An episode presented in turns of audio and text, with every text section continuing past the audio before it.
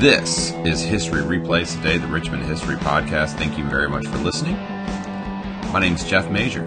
I hope you're having a fantastic day.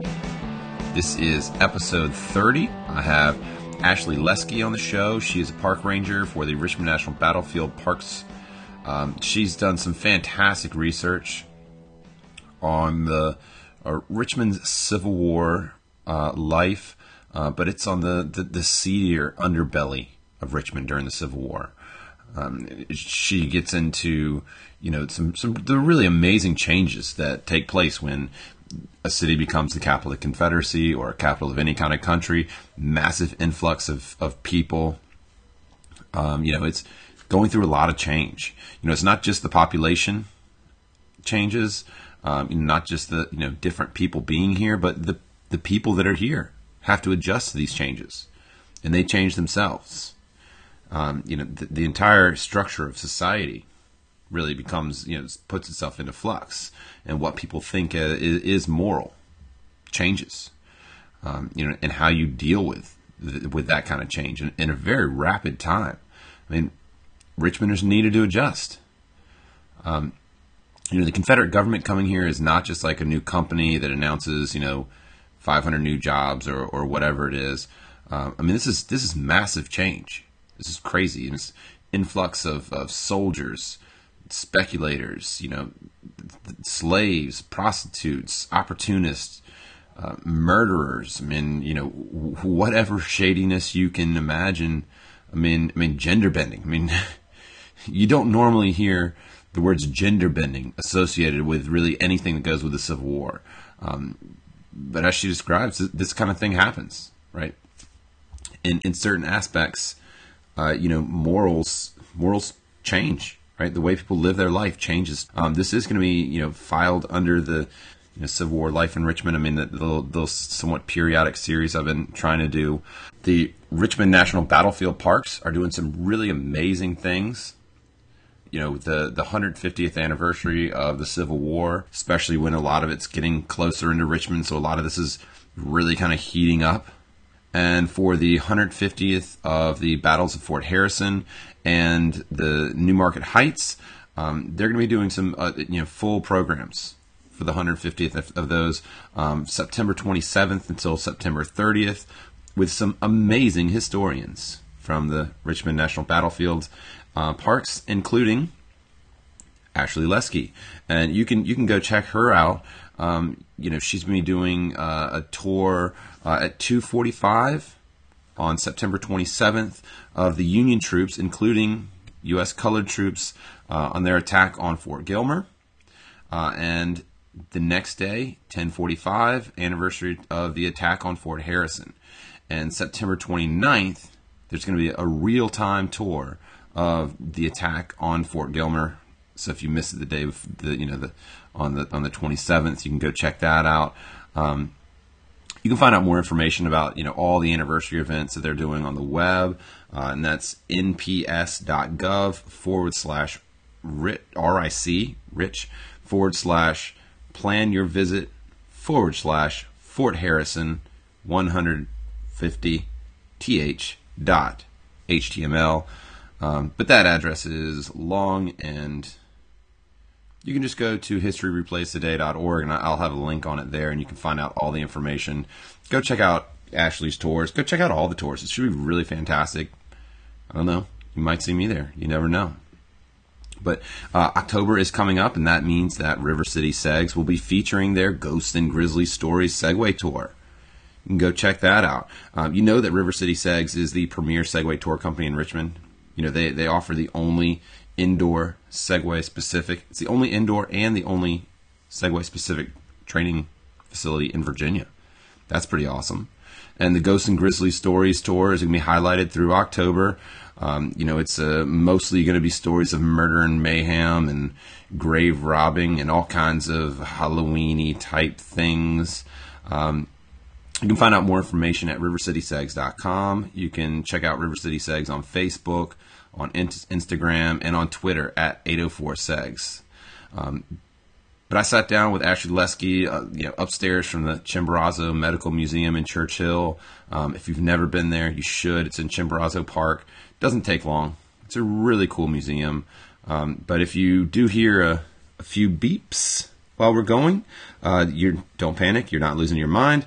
Um, we're actually sitting in an office just outside of the microwave, um, and it was just around lunchtime. So you, so you can hear a couple microwave sounds in the background. But uh, so anyways, um, I did actually start out asking her about, you know, why she, such a, such a sweet and innocent woman, why did she get into researching the, the underbelly, the nastiness, the seedy areas of Richmond? Well, I've always been interested in the social and cultural heart of Richmond during the war, um, what Confederate Richmond was like for the average civilian living in the city. Um, and we talk so much about what goes on in the battlefields and even so much about politics and um, things like that in the city uh, that I think that often gets ignored. It's to kind of look at, you know, kind of the heartbeat of the city. Um, and also looking at kind of the seedy underbelly. Right. Um, it's a city at war, so there are going to be um, some kind of unsavory elements of the population and some unsavory and illicit activities that are going on. Yeah. And uh, so I was really interested in kind of looking more into that, and I knew some of this from previous research I had done, and I really wanted to kind of delve into it um, and expose kind of the darker side of war that we don't often think about or really want to think about just because it's not uh, as comfortable to right. talk about. Well, and I don't know, do you, do you have a chance to look at, like, how seedy it was before the war? Like, yeah. It, how the change? Sure, yeah, and that was important to kind of showing the shift, the trends, you know, pre- before the war and then how the war kind of changed changes what has ha- been happening uh, prior to the war.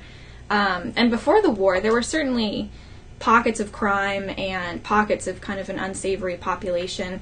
Um, but those elements kind of clustered in specific areas in the city, kind of in the lowlands of the city, uh, the more kind of elite, respectable people, the businessmen, um, their wives, uh, the politicians and their families would have clustered on kind of the upper ends of the city. So East Grace Street, um, uh, Broad Street, Marshall, that area, uh, whereas kind of the working class neighborhoods would have been more on Cary Street, Um, on Main Street to some degree as well, but they were confined uh, to those right. elements. And then during the war, we see just kind of this explosion of people who are prostitutes, people who are speculators, people who are looking to take advantage of kind of other people's sufferings, and those elements kind of spill out into a respectable space. Right. Uh, so it kind of became a battle for public space in the way that it wasn't prior to the war.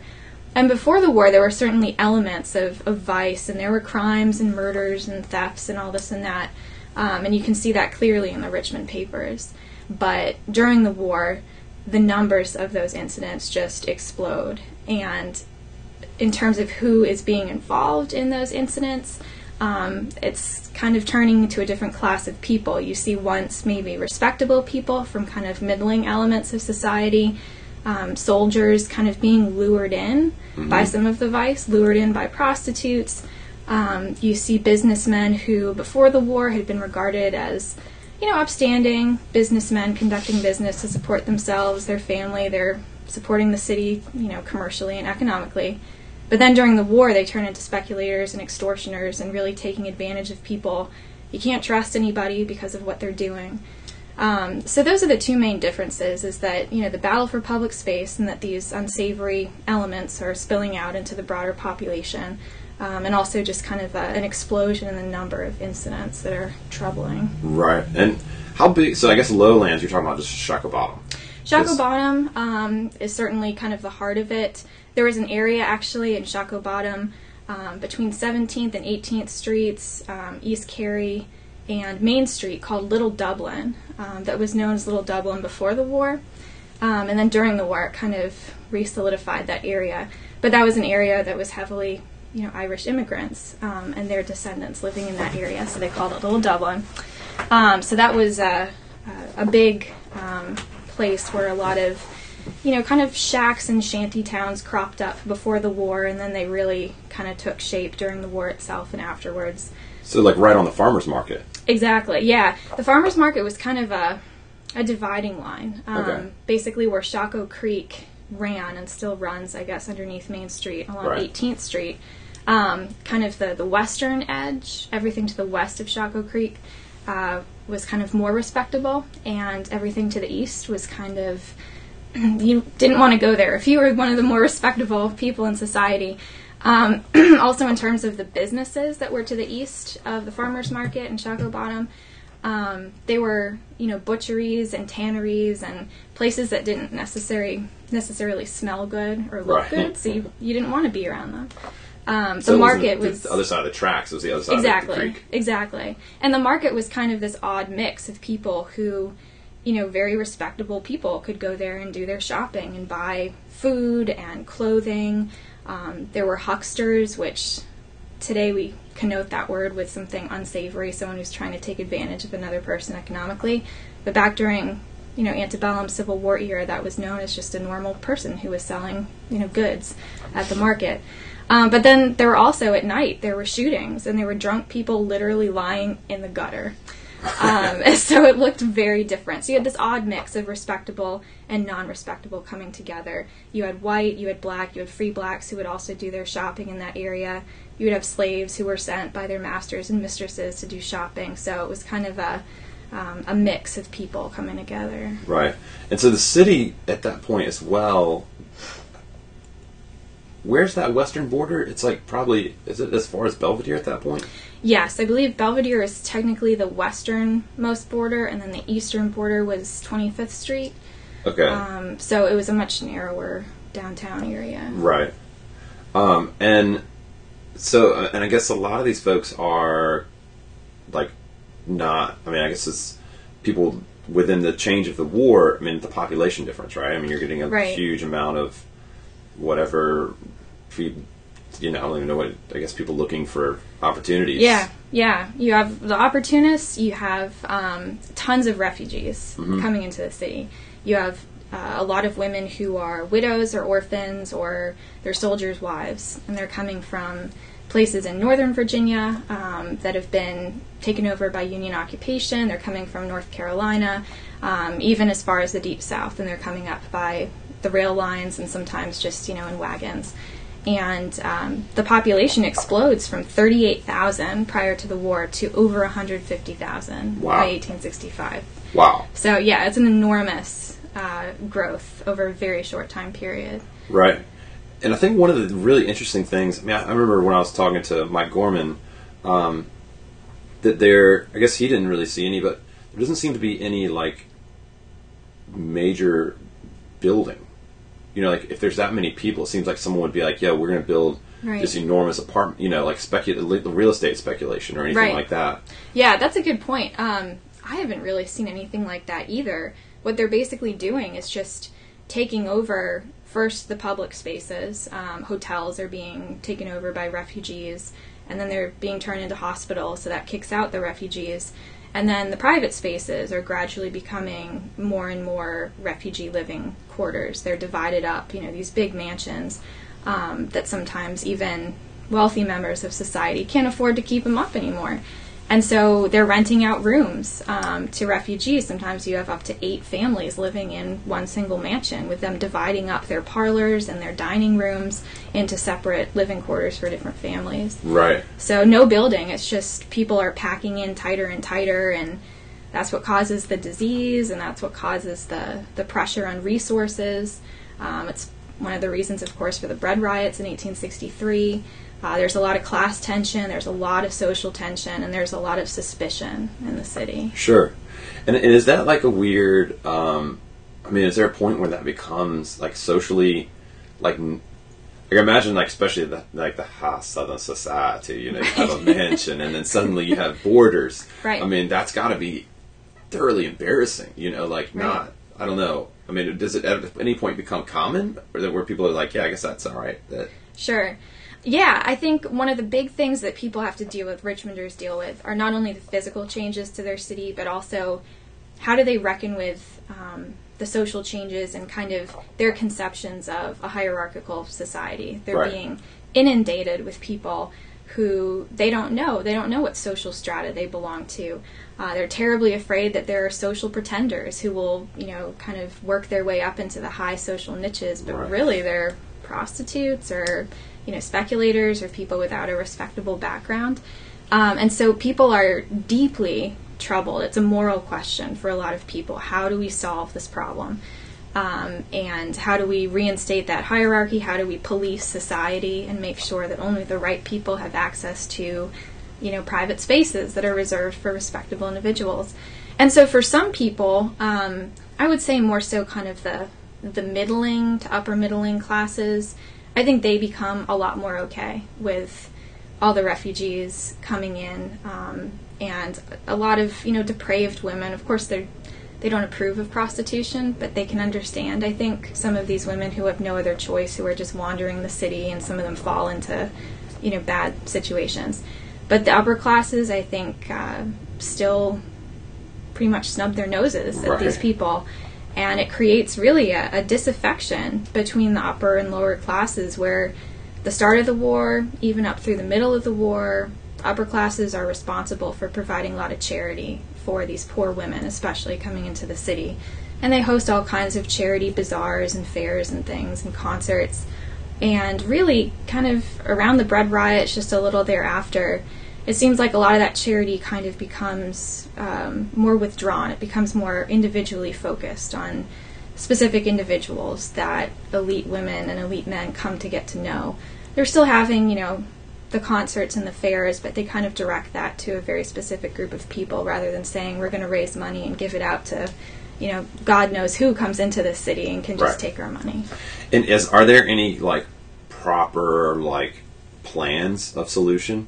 Because it's always pretty entertaining, like, especially in the nineteenth century, like, you know, how you, you know, just stop being poor, or like some weird outlandish idea of right. how to fix these problems. Yeah, um, there's a lot of talk um, throughout the war. It starts really in late eighteen sixty-one and early eighteen sixty-two about needing a workhouse for the poor. Um, because when the soldiers come into the city, and when you start getting a lot of wounded and a lot of sick soldiers, basically every public space, as I said, is taken up as a hospital.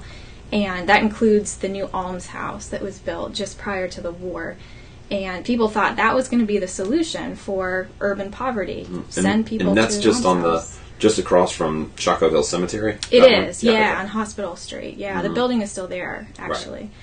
Right. Um, and a lot of people thought that would be the solution, and you'd send people there, they'd, you know, reform themselves, and then they'd be sent back out into society as quote-unquote respectable people. And during the war, that's taken over pretty quickly um, by the medical department. It later becomes uh, a barracks right. um, for the V M I cadets. And, but wait, a workhouse, like... Like, is that just like a sweatshop, or like what? What does that actually mean? It's basically um, it's it's an almshouse that poor people would be provided with work to do, so they'd earn their keep, but they'd also be contributing members of society. Right. And it was thought that that would instill the moral values that they needed to come back out into society and become respectable people. So they, they're kind of like learning a trade, or are they just like helping rich people?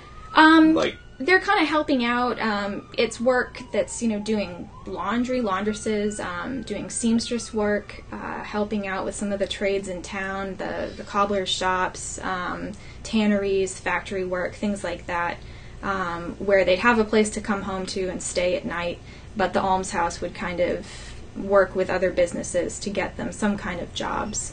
Right. Um, and because it seems like, uh, you know, especially like the women coming into the city. Mm-hmm. Like, I mean, it's, you know, I guess you can correct me if I'm wrong, but like my perception is that, you know, their perception is, you know, women aren't smart enough, or, you know, they're too emotional to do any, you know, to have an actual opinion. So, I mean, especially, you know, if your husband dies in war. Right. Um, I mean, are there alternatives? And what's, I mean, you're pretty much screwed, right? I mean, like, and there's not that many men, you know, like men are going right. away. Right. So, it's tough. Um, if you're left as a widow during the war, um, a lot of the times those women didn't even have the money to refugee. Uh, a lot of the, the refugees who come in are women who had some kind of means to be able to come into the city. Um, now, if you got, if you were a respectable woman, uh, even if you were relatively poor, you could apply for a job with the Treasury Department, signing notes, um, Treasury notes. You could get a job in the quartermaster department, helping out in the postmaster's department. So there were jobs for some women, but there weren't enough jobs. Right. Um, and there were also, you know, you could kind of um, do piecework for upper-class women. You could do their laundry, you could do sewing, um, you could cook for them. But that, of course, runs the fine line between, well, what's the difference between what a slave does and what a right. poor white woman does? Um, and that creates a lot of tension. You don't want to be doing what even a free black person would do. You want to differentiate differentiate yourself somewhere. Sure. And so I guess the, um, is it, like, would you see, like, I don't know, kind of one thing is, like, is it more likely, like, going into, like, a prostitution thing, would that be more likely for, you know, it seems like someone who's already was poor, mm-hmm. was definitely not the elite, it's going to be a lot more all right with that. Mm-hmm. Like, I could probably wash some dishes or, you know, some laundry. Sure. Where someone who's elite is like, I'm not going to do that, and and they need finance. Absolutely. Right? They need to live a lifestyle. So it seems like that would be a more, I don't know, it's the fastest, you know, it's an easy way to do it, right? I mean, you don't have to have, I don't know, it's piecework. You don't probably don't need pimps, and, you know, you don't have to get hired. You just are like, here we go. For some, yeah, for some certainly. Um, elite women, yeah, they're they're generally just not going to even think about going to prostitution. Those are the women who would generally go to the treasure, Treasury Department or the Postmaster's sure. Department. Or something like more this middle, the middle ones. Yeah. Right. I guess the higher, the closer you are to the top, the right. more... the less likely you're going to be to fall into prostitution. Okay. So yeah, middling class, obviously you're going to look for some kind of housework you can do or piecework that you can do before you resort to prostitution. Prostitution is, you know, these women have absolutely no other way to go, um, for the most part. It's women who are extremely poor. Uh, some women have little children that they're trying to support, and this is the only way they can do it. So some of these brothels in the city have women and girls ranging from, you know, four years old up to fifty years old uh, right. who are doing this work. Um, and all these brothels were very different. There were some that were just kind of the lowest of the low, and a lot of those operated um, between a section of Cary Street, between uh, seventh and eighth Street, and all the way down to sixth Street, too. That was called Solitude, and that was considered the worst uh, red light district. There was another district that was just at the base of Church Hill, um, known as uh, uh, Sugar Bottom. Right. And some people, I guess, still know it as Sugar Bottom yeah, today, which is absolutely. Interesting.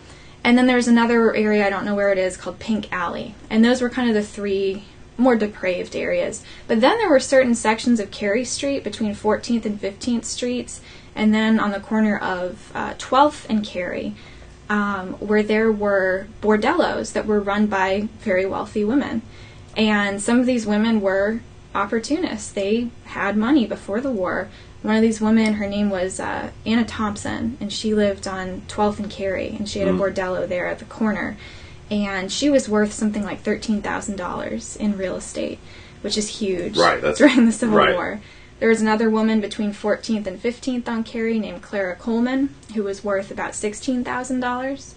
And they could choose. Some of them could choose what kind of clients they let in. Um, they would be in charge of running... you know, the other girls uh, that they would hire out. Um, and so those were very different um, than some of the other more depraved brothels. And some of the brothels in town were kind of located above um, taverns or saloons or gambling parlors. And some of them were pretty respectable. There was one that supposedly the, the tavern downstairs spent ten thousand dollars per day on food. That might be a little exaggerated, right, I think. But supposedly they served champagne and, and bourbon and oysters and things like that. So they weren't all yeah. of the same character. And, and is it mostly ladies running these places? It's sometimes ladies. Um, it's other times it's men. It's the pimps hiring out um, these women. Uh, but there are a lot of instances where women are in charge of the house. And right. they have a number of uh, women and sometimes men, actually, who are being hired out, too, as prostitutes. Huh. A couple of instances, too, of men who were listed as women on the eighteen sixty census. And then they're classified as men um, in the newspapers. So there's some gender bending right. going on. And I don't know, I mean, there's probably no way to even know, but I mean, are their clients men or are they women? I mean, like... for the prostitutes who are men? Yeah. I don't know. I mean, it's probably, yeah. No one's yeah. going to probably broadcast that. Like, I don't but, think so. I don't think so. Um, that's pretty interesting. But there were incidents of, um, in the newspaper, I'm thinking of one incident uh, that happened... The title was Extraordinary Freak, and it was a man found dressed in women's clothes who was wandering around drunk downtown. Um, there were incidents of women dressing up in men's clothes and uniforms and walking around, not trying to portray a soldier, but just, right. you know. Well, if they could only around. see now, extraordinary. Oh, like, right. That's not even like, God knows what you'd have to be an extraordinary freak nowadays. I right. mean, like, yeah, you know, there'd have to be some other word for it right. than freak. That's definitely, like, not extraordinary at right. all. Sure. Um, and, I mean, what are the, uh, you know, so... I mean, you know, I guess like Sugar Bottom in particular, I mean, that's just at the bottom. And are those, those aren't the original buildings, are they? I don't think so. The ones that are there? No. Yeah. Um, it's the weirdest spot. It is. It's the weirdest spot right now. It um, is. It's, it's Can't strange. believe it still exists, that someone has not built a million dollar house. Right.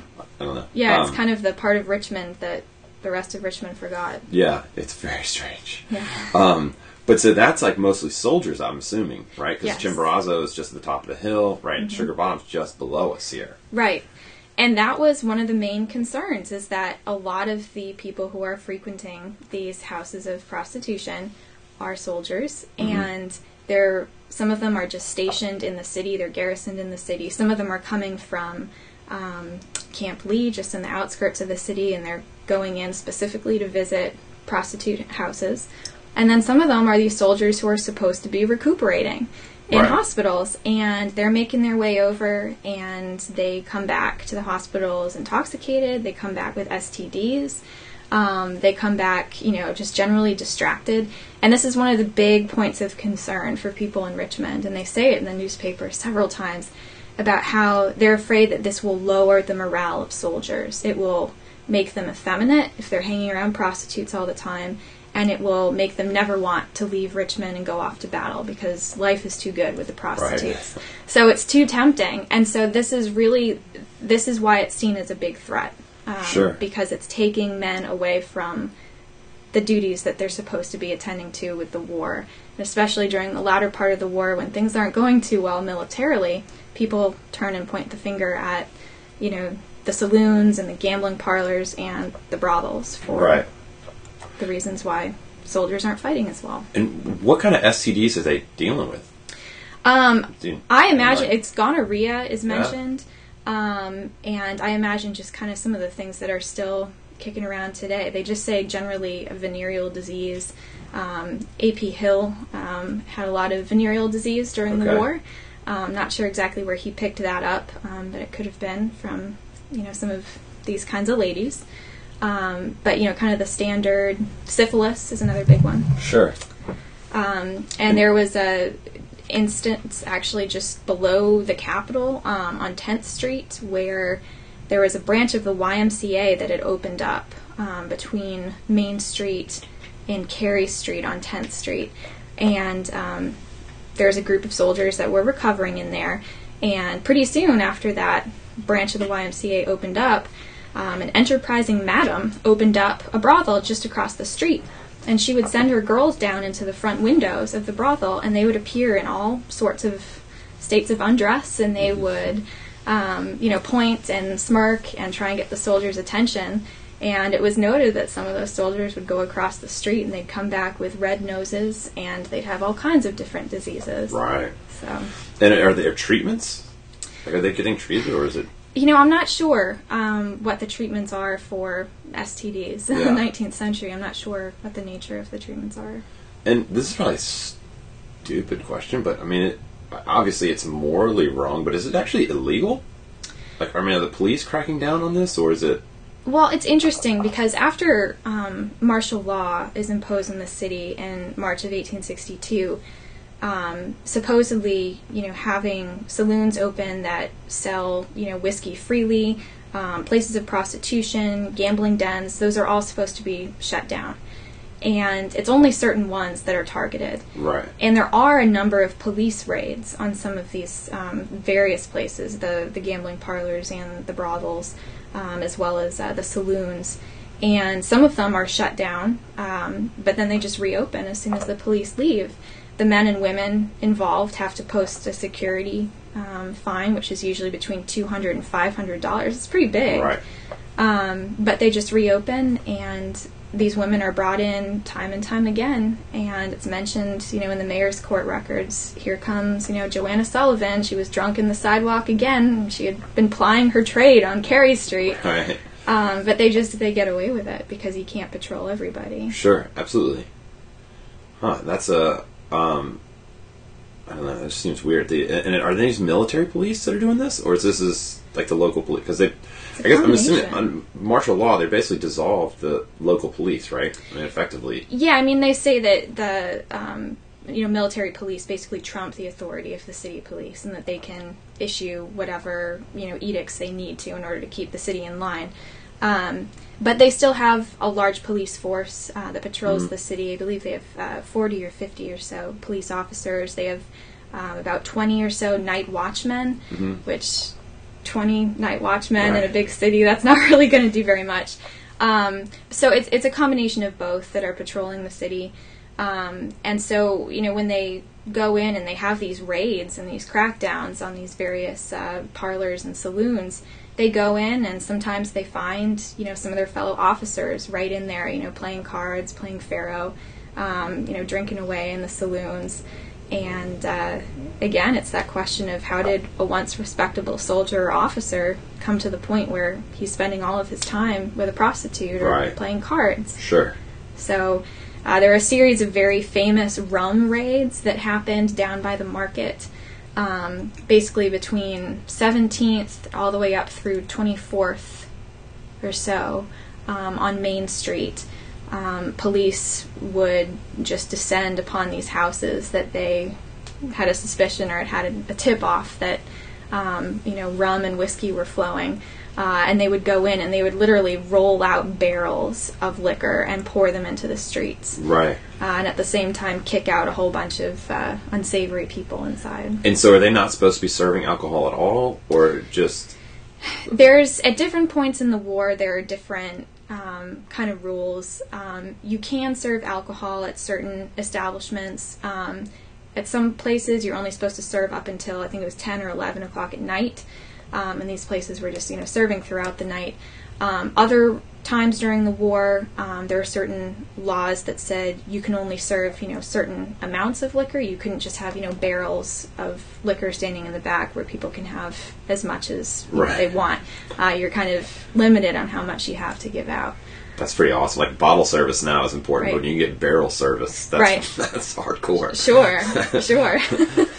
and, and, I mean, are people drinking mostly liquor, or is it, like, there, is there a lot of beer, or is there any kind of, like, I mean, it's just everything, free-for-all? Yeah, I think it's everything. Um, liquor is obviously huge during the war. Um, it obviously hits you faster, but there's a large supply of it that's going to the hospitals sure. um, to help with medicinal treatments, and a lot of...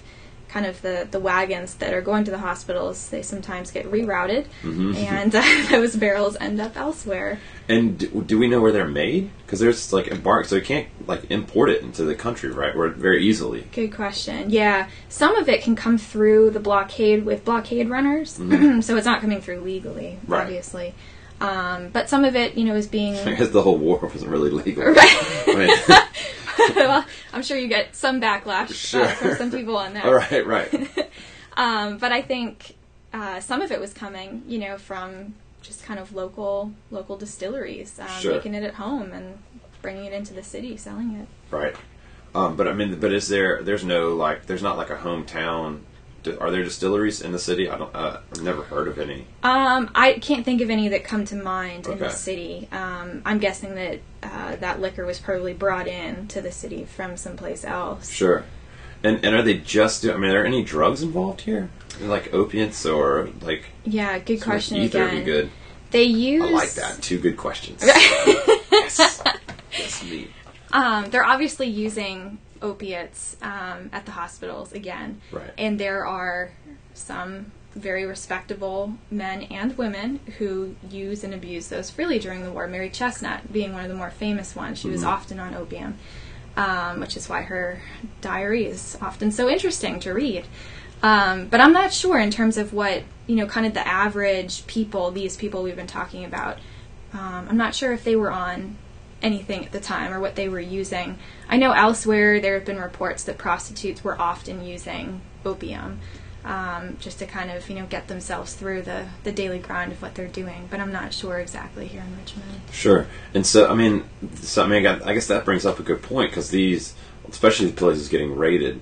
I mean, right. Mary Chestnut, there's some people like that, they're not going somewhere that's going to get raided. Right, sure. So, I mean, are they having, but they're still getting drunk, and, you know, I mean, you know, you know, so are they hanging in their own more. spots, or they, just in their homes, or? They are. Um, in the early part of the war, as I said, they're, they're kind of, they're more publicly seen. Um, they're going to places where they're interacting more commonly um, with at least people of the middling sort, but sometimes, you know, people of the, the lower sort as well.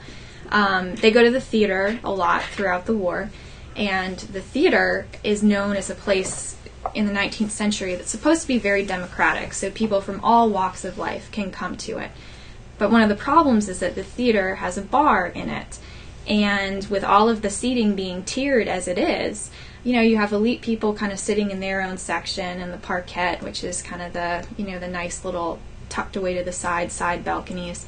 Um, and then you have the orchestra area, which is also pretty respectable. But then you have the second and third tiers, which is for soldiers. Um, some free blacks can go. Um, slaves, if they had earned money enough to go. Um, and they can visit the bar. And so you have these fights that break out in the theater. And you have literally stabbings. You have people being thrown off the balconies. Um, you have people basically, as the theater's let out every night, streaming down these once respectable streets. Uh, as this is a great nineteenth century saying that I love, uh, making the night hideous uh, with their screams and their drunkenness.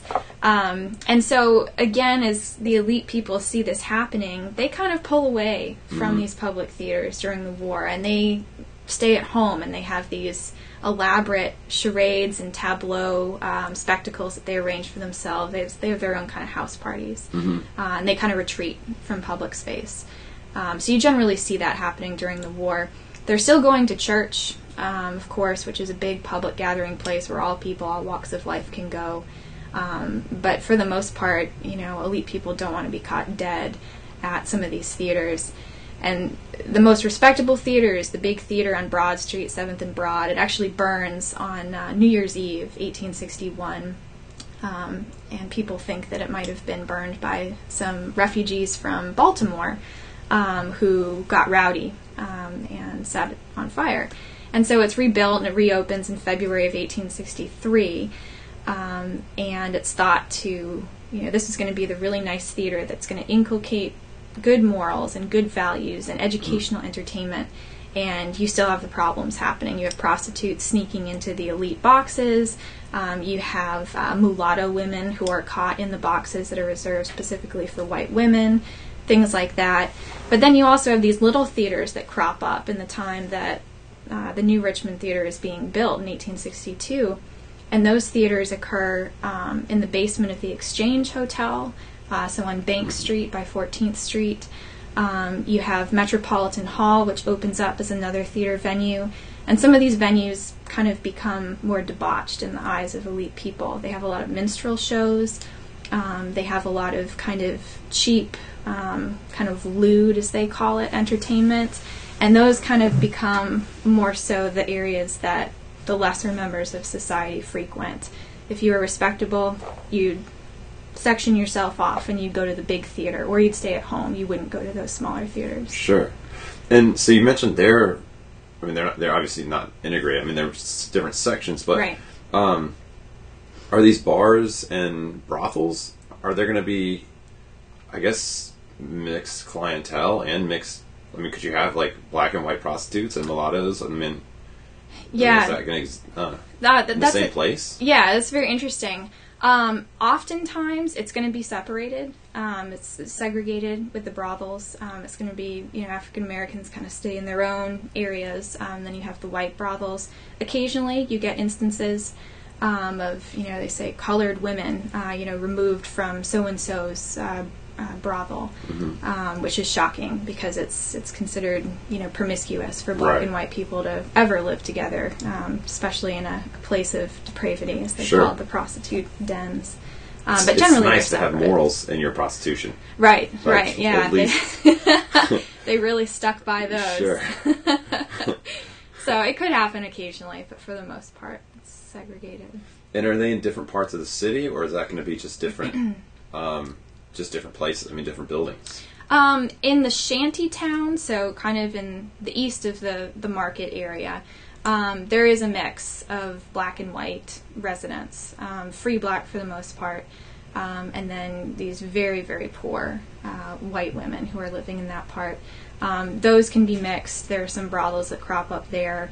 Um, there's another area on Wall Street, so which is South fifteenth Street as it goes south of uh, Main Street, um, which I believe had both black and white uh, dens of ill fame, is what they called them.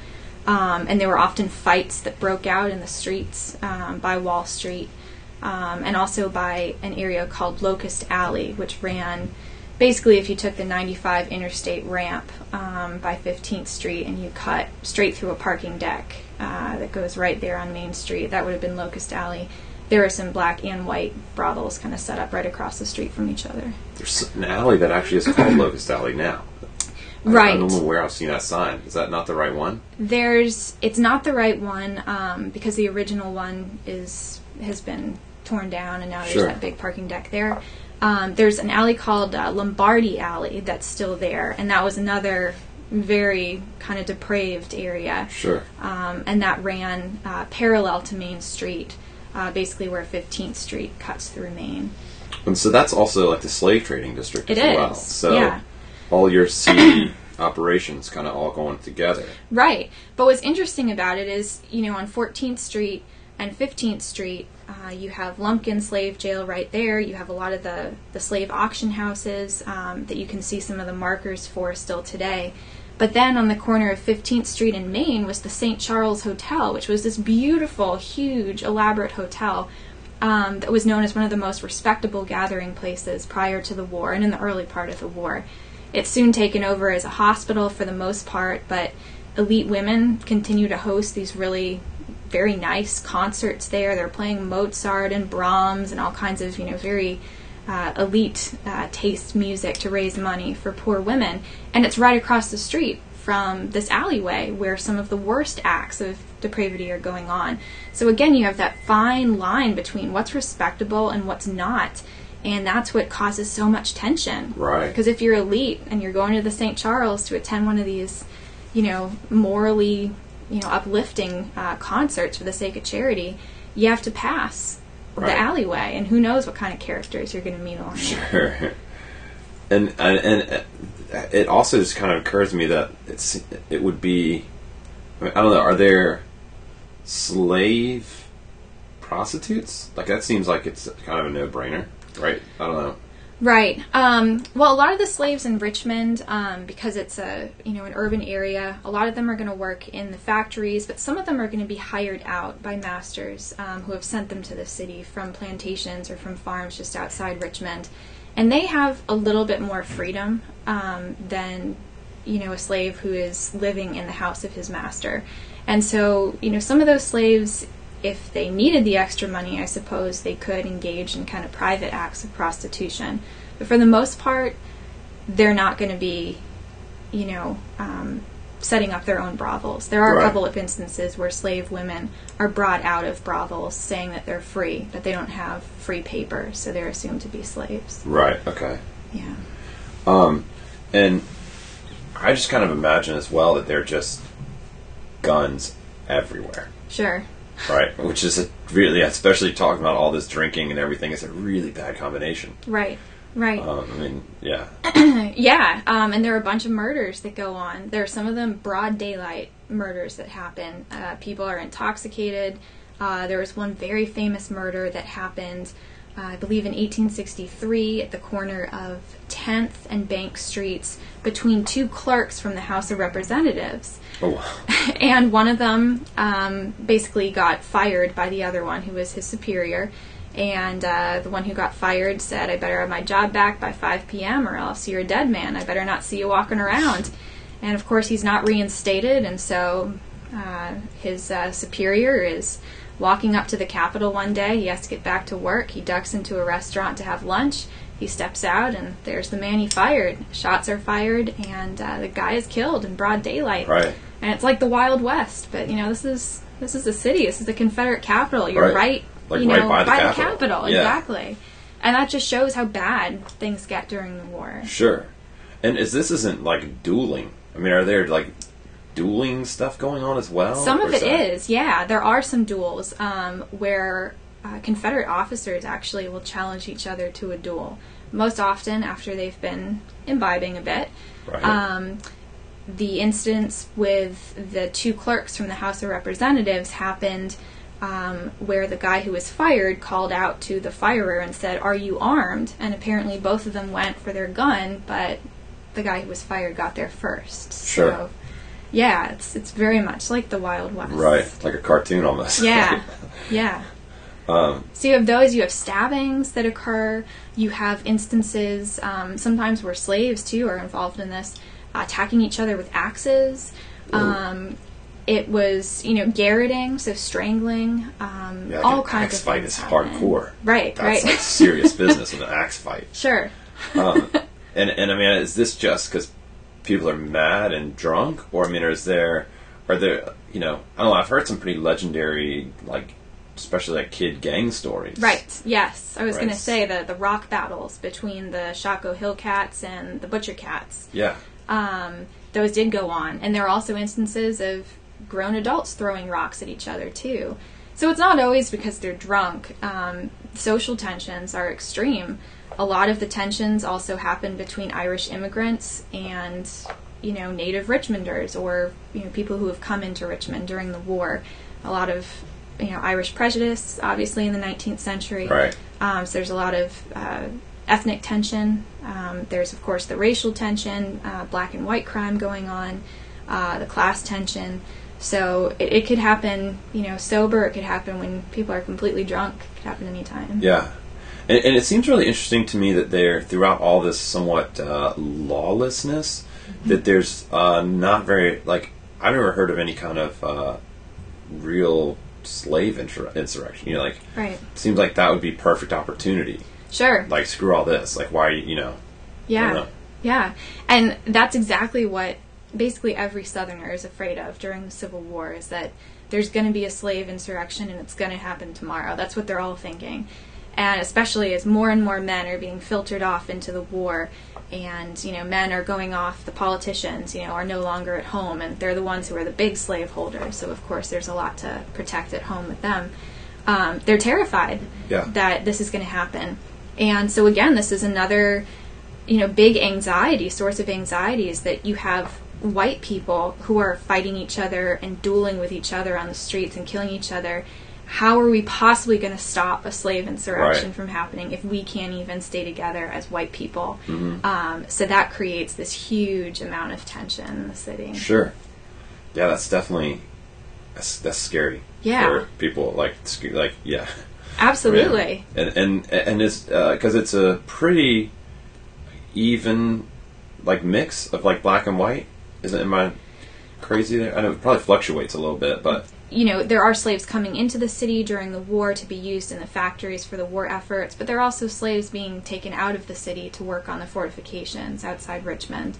Um, so I'd imagine it's kind of a good ebb and flow.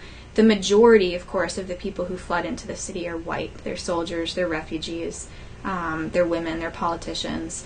Um, so most of that, that influx is going to be white. So you still have a, a, a good white majority.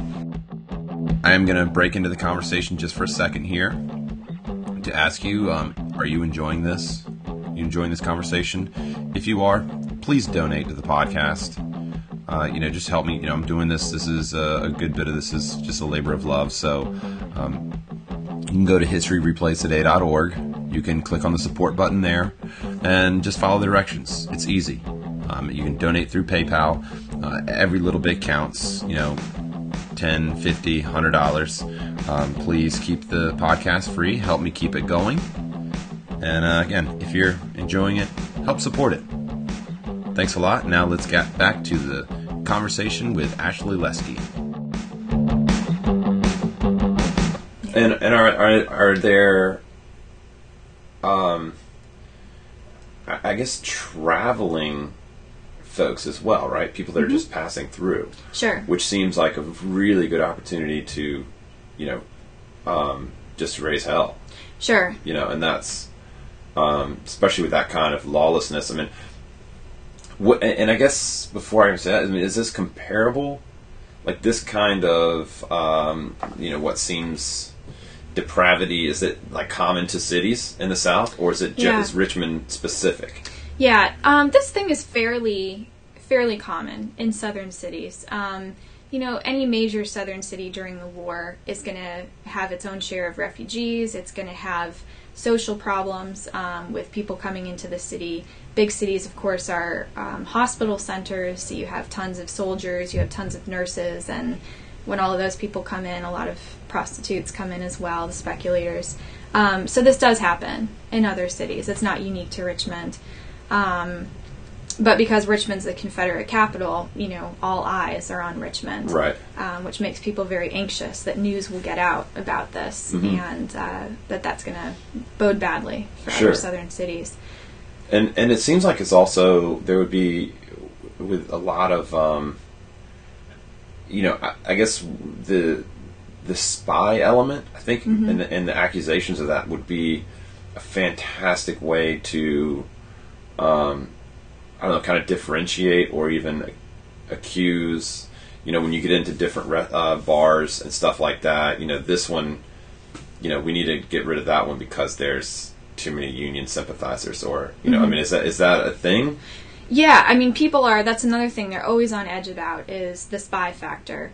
Um, after the Red Riots happened in April of eighteen sixty-three, there's a lot of outcry saying that this was caused by Yankee women who had moved down to the South, or a bunch of Yankee spies had incited this insurrection, um, and that, you know, Yankees are the are the cause of our social problems. And so they become a scapegoat a lot of the times, but it also becomes kind of this this specter of, you know, we're constantly being watched. How do we know who to trust? Mm-hmm. Um, it's something that um, the idea of identity and con- being able to construct your own identity and fool people based on what kind of costume you wear, what kind of mask you put on, um, that's kind of a big specter in people's minds in the nineteenth century, this sure. Victorian obsession with identity. And during the war, it becomes that much more intensely focused. And, of course, there are these huge spy rings that are going right. on in Richmond, and Elizabeth Van Loo is, of course, one of the more famous members of that. But she has a, a huge network of people um, who are, you know, acting strange. Some of them are getting into, you know, these high society parties. Some of them are slaves um, who are getting information uh, from their mm-hmm. masters and mistresses and passing them on. So there is that concern. Um, and people just have a, a huge distrust of each other right. by the end of the war. Yeah, it's going to definitely bring up tons of attention. Yeah. There was this great episode that happened in January of eighteen sixty-four at the American Hotel, which was another one of these really very fine hotels in the center of downtown, where the gas power... Do you know where it is? I think it's eleventh and Main, okay. if I'm if I'm correct. Um, but the gas power went out. Um, so the gas lighting system failed in the middle of the dinner, and the lights went out, and it went completely dark, and it was only a couple of moments that it was out, but when the gas came back on and things became illuminated again, um, one person who wrote into the paper said that everybody had grabbed the knife next to him and had their possessions grabbed, and that just kind of illuminates how no one trusted anybody right. else, even the fellow diners at their own table. Um, and that was January sixty-four, so we still had over a full year of war to go. That's fantastic. Yeah. Um, and so how does this stuff, um, you know, I guess, you know, the, the city burns. Most of that seediness kind of burns down, right? A large chunk of it, yeah. Um, so everything along, you know, the fourteenth, fifteenth Street corridor there on Cary Street, um, you know, a lot of the Solitude area gets burned, so that's mm. true. A lot of it does get destroyed by the war. And and I know that I've seen, because I think I understand like only one church, I believe, burns. And I've definitely read sermons that talk, you know, that God came and cleaned, right. you know, whatever. Right. Um, maybe he did. I don't know. He or she. Maybe he or she did. Right. Um, but um, the I mean, is that beca- does that become uh, a common sentiment, or are people happy with that? I mean. I mean, obviously people aren't happy with the destruction of the city, but I right. mean, I don't know. Is that a silver lining? Do people talk about it, or is it... Well, you know, that's interesting. Um, my research hasn't really gone much beyond the days of the burning of the city, and at that point people are just so overwhelmed by Union occupation and the war is coming to an end, the surrender, you know, is just a week away, um, and they're just so distraught by what they see. You know, slaves, former slaves, are now in the streets, you know, going wherever they choose. You know, the mm-hmm. social hierarchy is completely fallen apart. That's what they're mostly focused on, okay. in terms of what I've seen. Um, After, you know, the surrender and after things begin to calm down a bit, um, I'm not sure. That's something I, I need to look more into. Right.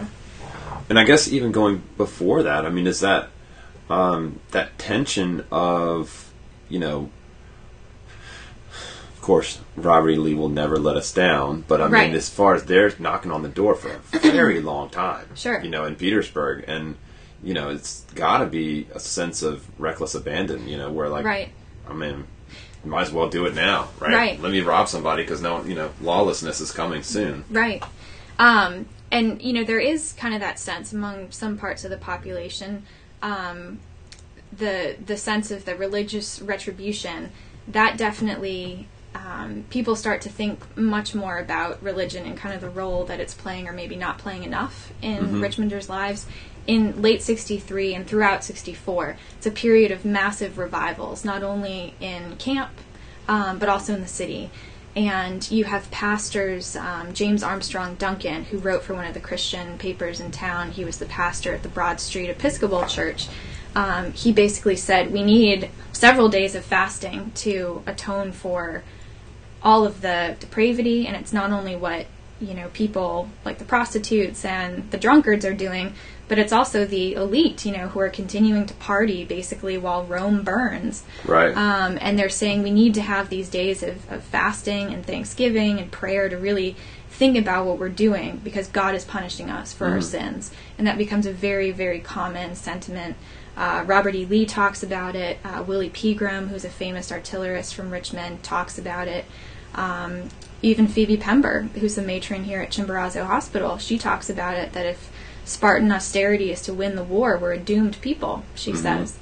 Um, and so during the Petersburg campaign, during that final, you know, nine or so months, um, you do have some members of the elite population who have completely cleaved off from the public sphere, and they are just having these private dinners and private parties at their houses. And a lot of um, word gets out about these, about what is happening during these parties. The newspapers complain about them. There's a great newspaper called the Southern Punch, which is a very um, uh, kind of uh, blunt newspaper that comments on the social scene in Richmond during the war, that really says these women are being so inappropriate. They're being selfish. They're having these elaborate dinners. They're partying. Um, they just seem to think, like, you know, they don't care that there mm-hmm. are men who are suffering and struggling to survive day by day. But then there are other people who point out that during this last period of the war, um, you know, these women and kind of the men that they're supporting, this is the political sphere, so Jefferson Davis and his cabinet, Judah Benjamin, um, all of those people and the various generals who come into the city, they're kind of saying, well, we need these entertainments to keep our morale up. We're the leaders, and how are we supposed to lead the people if we're not, you know, doing something to keep ourselves unified and all of that? And there are other elements of society that say, you know, now more than ever, we need to differentiate ourselves from the lower sex. So we have to have these parties that reinforce our elite, you know, identity, um, and separate ourselves from what's going on in the streets. And then there's a final sector of society that says, hey, we're not partying at all. We're having starvation parties, uh, which is very interesting. Yeah. And these are these parties that crop up in eighteen sixty-three. Constance Cary, who's a young belle in Richmond, is one of the creators of this starvation club in Richmond. And it was created by a group of young men and women for the purpose of entertaining soldiers when they came to town, bringing up their morale, um, giving the young people something to do. And they would have these parties where no food, no drink was served, except for, as they phrased it, the amber-hued water of the James, which sounds delicious. And only amateur musicians would be allowed to play. And so a lot of these parties are starvation parties. And uh, they win some respect for that because they show, you know, you know, we're empathizing with the poor, we're starving ourselves. But then on the other hand, some people say, well, that's how patronizing, you know, to have these right. parties where you come dressed in your finest silks and gowns and the men are there in their uniforms, um, and you're basically shoving it in everybody else's faces that you can still, you know, have these gatherings. Right. To pretend like you're starving when people actually are. Right. It's amazing. Exactly. Yeah. Um, and, and I guess do, um, do, do these people, uh, I mean, I, I'm assuming it seems like you're saying they differentiate their own drunken and lewdness, right? Um, as much better than yes. the the other drunken and lewdness. Yes. Um, and I don't know why it seems like that dueling aspect would be, you know, I'm just gonna not gonna murder you in the street. I'm gonna murder you with ceremony. Right. Right. I mean, right. so I guess that's definitely a, a more upper class, right. and because I think that actually, am I wrong? There was like a dueling ground right by here. Right by Chimborazo? I don't know. Oh, I'm not Someone sure. Someone told me, I don't know. And it's one of these amazing things that you hear that huh. I've always heard people say, and you're like, I don't know. Um, that basically, like, right by Sugar Bottom, like huh. down in the valley there, was a big dueling ground. I don't know. Oh, um, I have no idea. That would be really, really cool if it uh, is true. Yeah. It's one of, like I said, there's a million things that yeah. people have told me over the years that I'm like, probably not going to say that until I get it confirmed. Right. right. Um, but uh, um, that's awesome. I mean, I think, uh, I don't know, we've covered pretty good ground. Yeah, right? yeah, we have. We've I mean, covered a lot, yeah. Yeah, you got something else? I mean, it seems like a pretty good... I mean, all, all I would say kind of in summation is that, you know, Richmond, before the war, um, it's it's a cosmopolitan city in terms of the economic factors. There's a lot of business coming and going from the city, so a lot of different businessmen, um, but it's very parochial socially. And mm-hmm. during the war... you see it coming of age as a city. It's growing into its own as a city, but it's suffering from all of the problems that the war puts on the city, all the stresses. And so it has to come of age much more quickly than a lot of other cities, which creates so much of this tension. And a lot of that tension, of course, evolves out of, you know, Victorian sensibilities of the time, uh, very strong ideas about what is moral, what is respectable, mm-hmm. um, this idea about the social hierarchy being proper, the need to differentiate Southern society from Northern society, because Northern society is the, the society that has the mobs and the riots and, you know, the lawlessness in the streets. And when this happens in Richmond, it's terrifying, because now they're starting to wonder, how are we different? Right. Um, and so, you know, all these issues that are going on, it shows... how the war obviously impacts the city, but also how what's going on in the city poses immense threats to what is going on in the battlefield. Right. Um, and I think that's one of the, the biggest things we can take away from that, uh, is the joining of the two between city and battlefield. And the fact that so much of these areas still exist. You know, you walk down the street today, and it's almost like the buildings and the streets are talking to you. When you mm-hmm. get to know these stories, you know, you pass Anna Thompson's bordello, you know, you pass... tenth Street, where the, the big famous murder took place. You pass Little Dublin, and these stories just kind of flood your mind. Absolutely. Um, and it's it's really fascinating to think about a city at war. Mm-hmm. Um, we don't experience that today in America, because wars are distant to us. But back during the Civil War, it, it comes home, and you right. have to deal with all those problems, the good, the bad, and the ugly. Sure. And... Uh people can go walk around with you and actually take the tour and see the places. Absolutely. That's, that's even up, better. So. Yeah. We, we have a good time when we do it. There's usually fun had by all, but there's also, of course, some, some serious learning and serious education sure. uh, that goes on. So uh, definitely uh, taking a tour and mm-hmm. going and seeing the specific spots uh, brings it to life. Yeah, no doubt. So awesome. Thank awesome. you very much. Yeah, Thanks for your time. Welcome. That was it. Thank you very much, Ashley Luskey. Thank you very much to the Richmond National Battlefield Parks for uh, helping me put this thing together. And, you know, go visit them. You know, go check out her tours. Definitely, you know, keep an eye open, because she actually does this. She's still continuing to do this walking tour uh, about the seedier side of, of Richmond. You know, go up there, talk to them, find out. Um, go check them out at the... The uh, you know all of the one hundred fiftieth anniversary celebrations and you know tours and you know events that they're holding, and let me know what you think of the podcast. Did you like this topic? We can do more of it. Uh, you can contact me, Jeff Major, J E F F M A J E R, at history replays today dot org. You can tweet at me at historyreplays. You can also check me on Facebook. You know, post something there. Uh, let me know what you think. You can also do it on Tumblr. Um, and like all those things, follow those things so you can get any kind of updates.